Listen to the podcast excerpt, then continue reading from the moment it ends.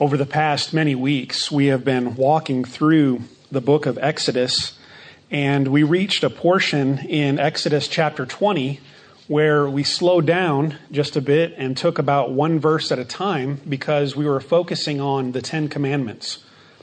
And so it's been a little while since we've kind of seen the, the big picture and the flow of the events where, where we are in the middle of Exodus.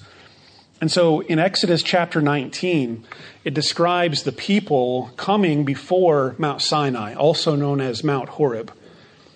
And so the people are gathered there and, and encamped near the mountain. And Moses has already gone up to meet with God and then come back down the mountain. And what we see described in Exodus chapter 20 are the words of God that he spoke not only in the hearing of Moses, but in the hearing of all the people. And so all the people have heard the voice of the Lord. And not only have they heard the voice of the Lord, but they have seen the incredible display of God's presence on top of the mountain. In chapter 19, it describes the scene as that of great flashes of lightning and smoke and earthquakes. And so it's a very powerful display of God's presence. It's what we come to know as a theophany, a visible manifestation of the presence of God among his people. And so the people are there gathered, they've seen all of this. And now, after the Lord has spoken these 10 words or these 10 commands, Moses reminds us of what the people have seen and their response to it. And in this passage, we see the response of the people to the word of the Lord. And we also hear the Lord speaking to Moses and reminding him to teach the people how he is to be revered and how his name is to be honored. And so let's read these words together, beginning in Exodus chapter 20, verse 18. When the people saw the thunder and lightning, and heard the trumpet and saw the mountain in smoke, they trembled with fear. They stayed at a distance, and they said to Moses, Speak to us yourself, and we will listen, but do not have God speak to us, or we will die. Moses said to the people, Do not be afraid. God has come to test you, so that the fear of God will be with you to keep you from sinning. The people remained at a distance while Moses approached the thick darkness where God was. Then the Lord said to Moses, Tell the Israelites this You have seen for yourselves that I have spoken to you from heaven. Do not make any gods to be alongside me. Do not make for yourselves gods of silver or gods of gold. Make an altar of earth for me and sacrifice on it your burnt offerings and fellowship offerings, your sheep and goats and your cattle. Wherever I cause my name to be honored, I will come to you and bless you. If you make an altar of stones for me, do not build it with dressed stones, for you will defile it if you use a tool on it. And do not go up to my altar on steps, or your private parts may be exposed. Let's bow before the Lord together. Our Father, we come before your holy word tonight and we desire to understand what this is teaching us about how we, as your people, should relate to you as our God, as our Creator and our Redeemer. And so, Lord, help us tonight to understand and to then put into practice these words. May they move us to worship, proper worship of you. May these words lead us to honor and to fear your name. Lord, bless this time, we pray. In Jesus' name, amen. I've titled my first point from this passage tonight Don't be afraid, but fear. Don't be afraid, but fear. Seems like a paradox, doesn't it? And in a way, it kind of is because it comes from verse number 20 where Moses says to the people, Do not be afraid. But then in the same verse, he says that God has come so that the fear of God will be with you. And so, on the one hand, he says, Don't be afraid. But then he says, But you should have the fear of God with you. So, don't fear, but fear. So, there's two senses in which I think this is to be understood. And, and the first sense is this in recognition of the Lord's awesome power and holiness, the people in verse number 18 and 19, they respond with a natural trepidation and fear.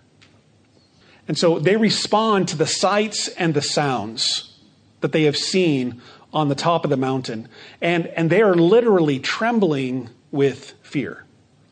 Some of the words that are used here, where it says that the people shook or they trembled with fear, it's the same word that's used in Isaiah chapter 6, where it says that the, the very foundations or the, or the pillars of the temple shook with the presence of the Lord in the temple, in that vision that Isaiah saw. And so the people are literally shaking, trembling in fear. Why? Because they have just seen the Almighty God, the creator of the universe, an infinite being, come and reveal himself to them, at least in a limited way. And even in that small, limited revelation of who God is, it was overwhelming. It was overpowering thunder and lightning and flashes of fire and smoke and loud noises, and they trembled with fear. They drew back. They fell back from the mountain, and, and they didn't want to approach. They didn't want to come near. You remember in, back in chapter 19, the Lord gave Moses specific warnings to the people to not come too close to the mountain. Well, after they've seen the Lord and seen his power, there's no worrying about that. They, they don't want to come anywhere near the mountain. They're afraid at what they have seen.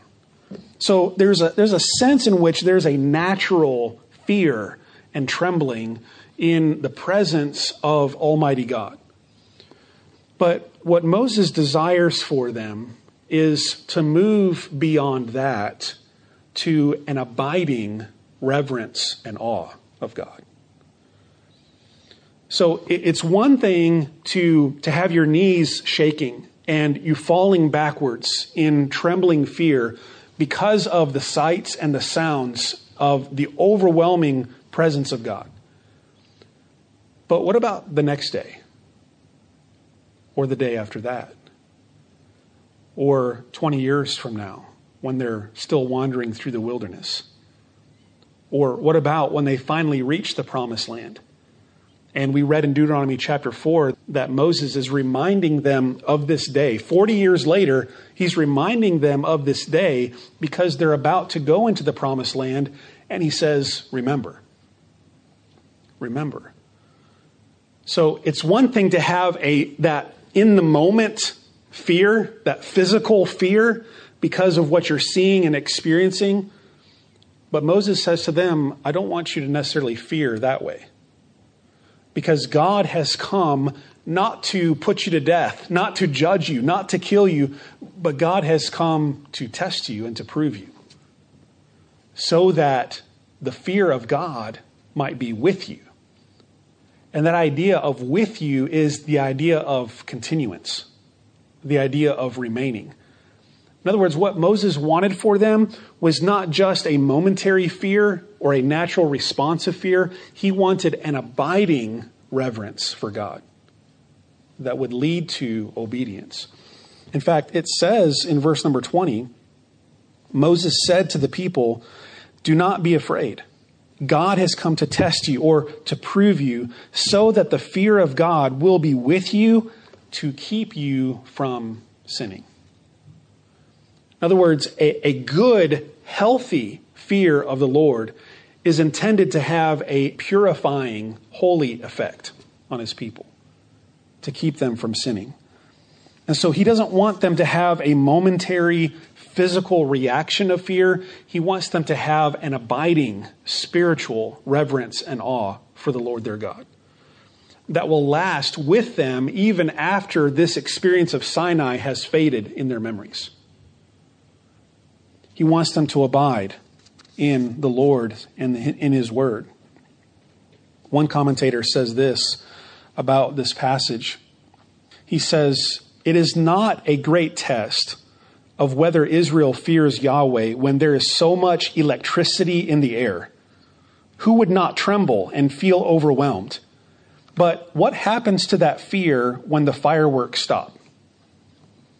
The Lord is longing not only for that proper fear of Him in Sinai's shadow, but for that fear that is faithful and consistent over the long haul.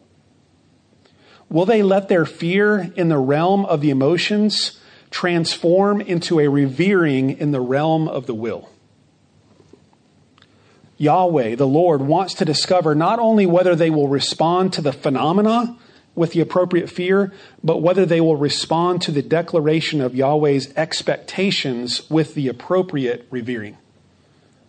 In other words, will they respond not just to the signs and the wonders with fear, but will they respond to the words with fear and with reverence? And so Moses desires for them to not fear in a momentary physical reaction, but he wants them to fear in an abiding reverence for the Lord their God. Secondly, I think this passage reveals that the people are not to be worshiping gods, but worshiping God. So don't fear, but fear. And don't worship gods, small g, worship God capital G, and singular. And so, beginning in verse 22, he moves into describing kind of a, a, review of the main aspects of the Ten Commandments as a reminder to, to them of how they are to fear the Lord. And the way they are to fear the Lord and to honor his name is first and foremost by worshiping the true God exclusively worshiping the true God exclusively. And so they're not to worship gods, but worship God. And to worship Him and Him alone exclusively. And before we even move into that, look at verse number 22, because he says, Then the Lord said to Moses, Tell the Israelites this, you have seen for yourselves that I have spoken to you from heaven. How is the worship of the one true God to be governed? It's by His Word, isn't it? How do we as His people decide how to worship God? When we come together and gather as His people to worship, how do we worship Him? How would the Israelites come and gather together to worship Him? Would they be influenced by their time in Egypt and all the pagan practices that were around them? Would they be influenced by the Canaanites to the land where they were headed toward? What would be the influences on them that would, that would govern how they would worship their God? What the Lord is telling Moses here, and he is to tell the people, is that the way their worship of God is to be informed and governed is by the very word of God himself. In other words, the Lord himself sets the terms and the ways in which he desires to be worshiped. Some theologians call this the regulative principle, in the sense that the, the regulative principle, how worship is to be regulated, how it is to be set up, governed, is by the word of the Lord. And so, not, not a bunch of man made ideas and, hey, let's try this because this might work. So, not pragmatism and, and not democracy. Hey, let's all get together and vote on the way that we should worship God. Not what's popular, but the way that we should worship God is the way that He has told us to worship Him through His Word. And so He reminds them that He has spoken to them from heaven. And the first thing He reminds them about in the worship of the true God is that it is to be exclusive. Exclusive worship. Do not make any gods to be alongside me. Do not make for yourselves gods of silver or gods of gold couple of interesting things about verse number 23. First of all, he says, Do not make any gods to be alongside me. Alongside me. Even that prepositional phrase, alongside me, next to me, what does that communicate? It communicates a rival, doesn't it? It communicates some other image or entity or being that is set up to be on par with God. And God is reminding them there can be no such thing. Even, even a, an image uh, like a statue or, or something that is intended by the craftsman to represent the true God, Yahweh.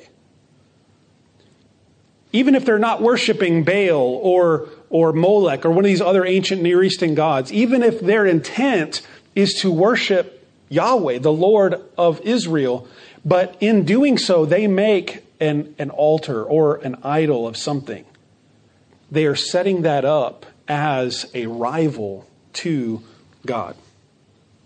And it's interesting that in Deuteronomy, when Moses refers back to this event, he refers back to this day, he draws specific attention and, and mentions it on more than one occasion that at that time you heard the voice, but you saw no what? No form. You saw no form, you saw no body, no image, no, no visible representation other than, other than the, the phenomena of the lightning and flashing and, and the thunder. You did not see a form of God. Why is that? Because God, as spirit, as infinite being, cannot be contained or represented by a simple form. Which is why in the second commandment, he specifically said, no graven images, no likenesses of anything. And so, nothing alongside of God, nothing in rivalry to God, nothing that would be set up in parallel to God. He and He alone is to be worshiped as supreme, as the Lord of heaven and earth. There's another prepositional phrase in here that I think is interesting, and that He says, Do not make for yourselves gods of silver or gods of gold for yourselves. It's a very interesting phrase because it communicates a couple of things. One is, I think that that one is the fact that when a, a person makes a God, that God becomes the thing that they worship, and it becomes something that they set their focus on and some people try to, even if they're attempting to worship the true God or attempting to worship rightly, sometimes they will mistakenly set up something as an aid or as an help for themselves to aid them in worship. And that's, that's one view of, of idols or images or even photographs, pictures. They can be set up as aids of worship, helps something for yourself to help you. But God did not give us anything to help us in worship.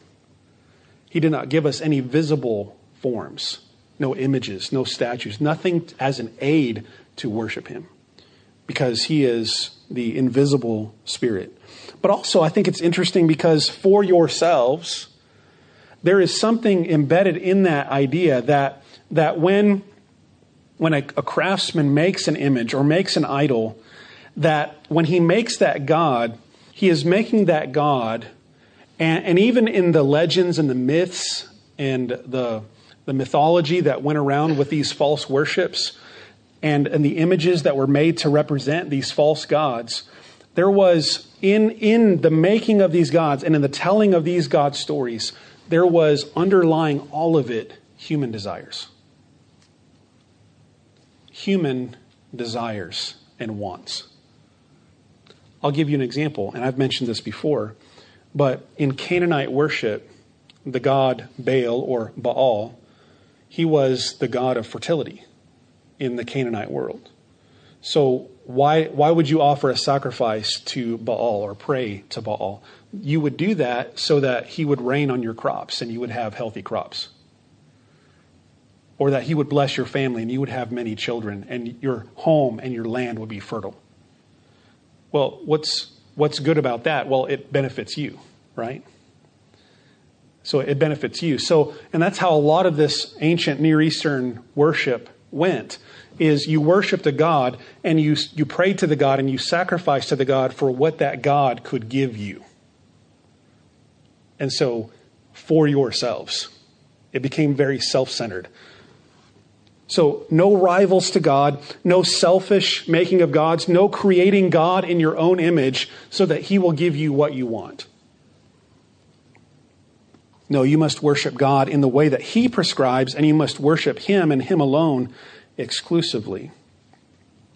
We see in verse number 24 that the worship of the true God is to be with single minded devotion and simplicity. Single minded devotion and simplicity. We see it in verse 24 where he says, Make an altar of earth for me. And on that altar of earth, sacrifice your burnt offerings and your fellowship offerings. And then in verse 25, we see something similar when he says, If you do make an altar of stones for me, do not build it with dressed stones, for you will defile it if you use a tool on it. So, what, is, what does this mean? Why, why would the Lord make a point of telling Moses to make the altar at which the Lord is worshiped to be a very simple altar? made of earth or made of uncut or un, undressed stones. Why, why would he make that a point? Well, many commentators suggest that in the Canaanite world and in the ancient world at large, that their altars, when they would build them, would become very ornate, artistic displays of the craftsman's work. And that when you gather around this altar, then you're not focused on the worship of God, you're focused on the beauty of the thing that has been made. And so, what the Lord is saying here through Moses is that when you come to worship me, I want you to come and worship me in simplicity like your forefathers worshiped me. Out of the heart, when they would, in spontaneous worship to me, they would gather stones together and they would offer a sacrifice to me. So, in other words, I don't want it to be about how great you are, or how good of a craftsman you are, or how great you can build this and, and how beautiful you can make it. I want it to be about the focus being on me, not on the people who made the altar, not on the craftsmanship, on the design. And by the way, we can fall into that trap today, can't we? We can fall into that trap today. Now, we may not have an altar in which we set up stones and offer animal sacrifices on it. But we do gather in places of worship that can be very, very, very ornate. And it's, it's something where you, and there's, there's, I think there's a, a, a genuine tension here that, that I think we have to hold in balance. Uh, on the one side, we want to honor our God with something well done, right? So it's not like we don't want to give any thought or any care to the place that we design where we gather and worship. So I think there's some legitimacy to doing something beautiful for God, even in the later description of the building of the tabernacle and the way that it would be fashioned. There's there's some indication there that that it was to be well done. It was it was done by uh, trained and skilled craftsmen. So on the one hand, we want to do something that is good and we do our best for God. But then on the other side of it, the other part of the tension is we can also do it in such a way so as to distract from worship, can't we? And so that when you come, you're, you're so enamored by the paintings or the, the stained glass or, or whatever it is that you're focused more on that than you are on the God for which we've come there to worship. And so somehow we have to hold that intention of when we do things for God, let's do it well, but let's not do it in such a way that we're seeking glory for ourselves or seeking to draw attention away from the God that we're worshiping. And that seems to be what's behind these commands to just come and worship simply. Make a simple altar, either out of earth or of uncut, undressed stones. We also see that the worship of the true God involves sacrifice atoning for sin, doesn't it? The worship of the true God involves sacrifice and atoning for sin. He says, When you do make an altar of earth for me, then on that you will sacrifice your burnt offerings and your fellowship offerings, your sheep and your goats and your cattle. So this is a, this is the very first indication of how to honor and worship the Lord through sacrifice. There are many, many more prescriptions and laws that are given later in the scriptures. So this is just the beginning of it. But we see from the very beginning of time, all the way through the Old Testament era, all the way to the time of Christ, that the forgiveness of sins was done through the shedding of blood, wasn't it?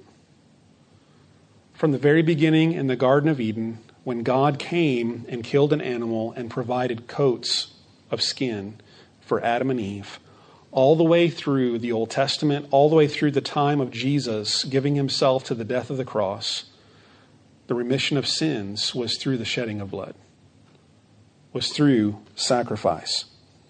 And so, burnt offerings, they were a sacrifice given to atone for sin. Peace offerings or fellowship offerings, they were offerings that were done so as to gather in the Lord's presence and to celebrate with thanksgiving what the Lord had done for his people. And so the Lord is to be worshiped through sacrifice, through substitution, through the shedding of blood. We also see in this passage that the true God, in the worship of the true God, that it is not isolated to only one holy place. The worship of the true God is not isolated to only one holy place. At the end of verse 24, he says, Wherever I cause my name to be honored, I will come to you and bless you. Wherever.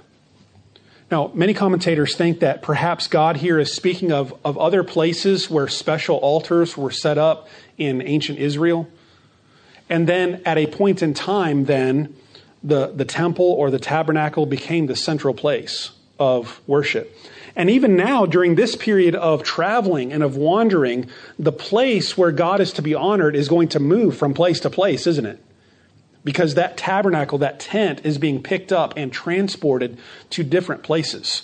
I think the intent of what God is saying here is this holy mountain, Mount Horeb or Mount Sinai, this holy mountain is not the only place where my name is to be honored.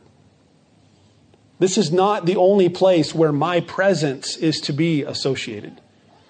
And that was in specific contrast to many of the ancient religions at that time that associated the presence of their gods with specific places, usually on mountaintops. And so God is saying, I'm not like those other gods, and, and my presence is isolated or located to those one that one special place that they reverence or honor but wherever I say, wherever I dictate, wherever I give you, there my name can be honored. Again, God sets the agenda, right? God sets the agenda for how he's to be worshiped. And so he guides his people where he wants them to go. And if he says, plant the tent here and set up the holy place here, that's where I will be worshiped. And so it's not connected just to that one place. And then we come to the New Testament. And we come to Jesus meeting with the woman at the well in John chapter 4. And he says, There's coming a time, and now is, when the true worshipers will not worship God on this mountain or that mountain, but true worshipers will worship him in spirit and in truth. And so we're not like Islam, in which one of the five pillars of Islam is to make a pilgrimage, right? To Mecca. So one of their pillars of their religion is to make a pilgrimage to Mecca, to that holy place.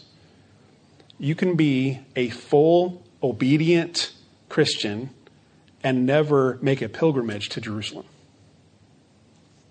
You can, you can be a full, obedient, devoted follower of Christ and never make a pilgrimage to Bethlehem or Nazareth or any other place or Mount Sinai in other words, our God is not isolated to be worshiped in one place.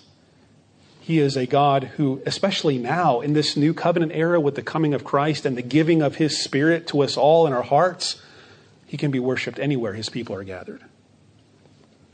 And so, not isolated to one place. And then finally, in the last verse of verse number 26, we see that the worship of the true God means paying him reverence and honor. Worshiping the true God means giving him appropriate reverence and honor. And so in verse 26, we see this, to, to, our ears, it seems like kind of an odd command, an odd instruction. That is, when you build your altar, don't build it up on steps so that you have to go up on steps so that you might expose yourself. Seems like an odd instruction. But, I, but many commentators suggest that probably the reason for this is because of the very immodest and lewd way that many of the ancient Near Eastern peoples worship their gods. So there was no sense of propriety or no sense of modesty in the way that these false religions would worship their God. In fact, many, many of those false religions involved immoral sexual practices. And what God is saying here from the very beginning is where I am to be worshiped, I am to be treated with honor and dignity and respect. And that means including the way that the priests approach me when they come to the altar to make a sacrifice. Make sure that they're modest, that they're covered, that they're, that they're in dignity, and that they themselves are, are in a manner of respect because that translates into the way that my name is honored. And so that seems to be the idea of verse number 26. So if I were to try to put all of this together in an idea, I would say that in, in the worship of the Lord, our holy God is to be reverenced and honored in obedience to his word in such a way that he and he alone is the focus of our attention. In worship, the holy Lord is to be reverenced and honored in obedience to his word in such a way that he and he alone is the focus of our attention. Not any other gods, not any other human achievements but the Lord and the Lord alone, being reverenced and honored by his people. And that principle applies today in 2018 just as much as it did 3,000 years ago in the Old Testament time. Because our God is still holy, isn't he? Our God is still holy. He is still righteous. He is still, as Deuteronomy 4 describes him, he is still the consuming fire a jealous God, because the writer of Hebrews uses that exact description in the New Testament to describe our God. He is a righteous, holy, consuming fire. He is worthy of our reverence. He is worthy of our honor. And in fact, that's the third command, isn't it? Do not treat my name with disrespect, with dishonor, but honor the name of the Lord. And so I think the, the best way that we can honor the name of our God is to worship Him from the heart, where He is the focus, and to worship Him in accordance with the way that His Word has prescribed. So, following His Word, following Him from our hearts, with our eyes fully on Him, that seems to be biblical worship. And that seems to be what this passage is driving at that He and He alone will be the focus of our attention and that we would honor his name in doing so. Let's bow in prayer together. Our Lord and our God, when we read a passage of Scripture like this that describes your majesty, your holiness, the, the honor and the reverence that your name is due, Lord, it reminds us of how much grace that we have been shown how much mercy that we have received, how much love that has been lavished on us through Christ Jesus our Lord. Lord, we thank, we're thankful that you, the holy and righteous God, would have mercy upon us and that you would call us to be your people, that you would redeem us from our bondage to sin, and then bring us into your covenant people, into your family. And now, Lord, like your people of old, we desire to worship you. We desire to honor your great name. So, Lord, help us to do that in our context, in our day, in our, in our times of worship here in this church. May we seek to honor your name in the way that we worship you. May you always be the focus of our lives and our attention. And we pray this in the name of Christ. Amen.